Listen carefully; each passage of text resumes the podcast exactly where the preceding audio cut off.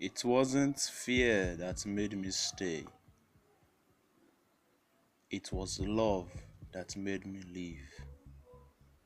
For my pain wasn't ours to share.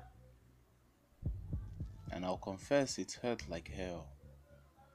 To build these walls, lock the door, and watch her walk away with tears dripping down on my doorway. But I knew she thought I was what she wanted. But I knew I wasn't what she needed.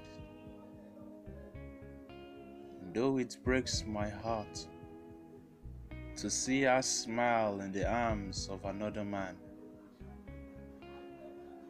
I guess it's true what they say. Some people just can't leave their pains crucible.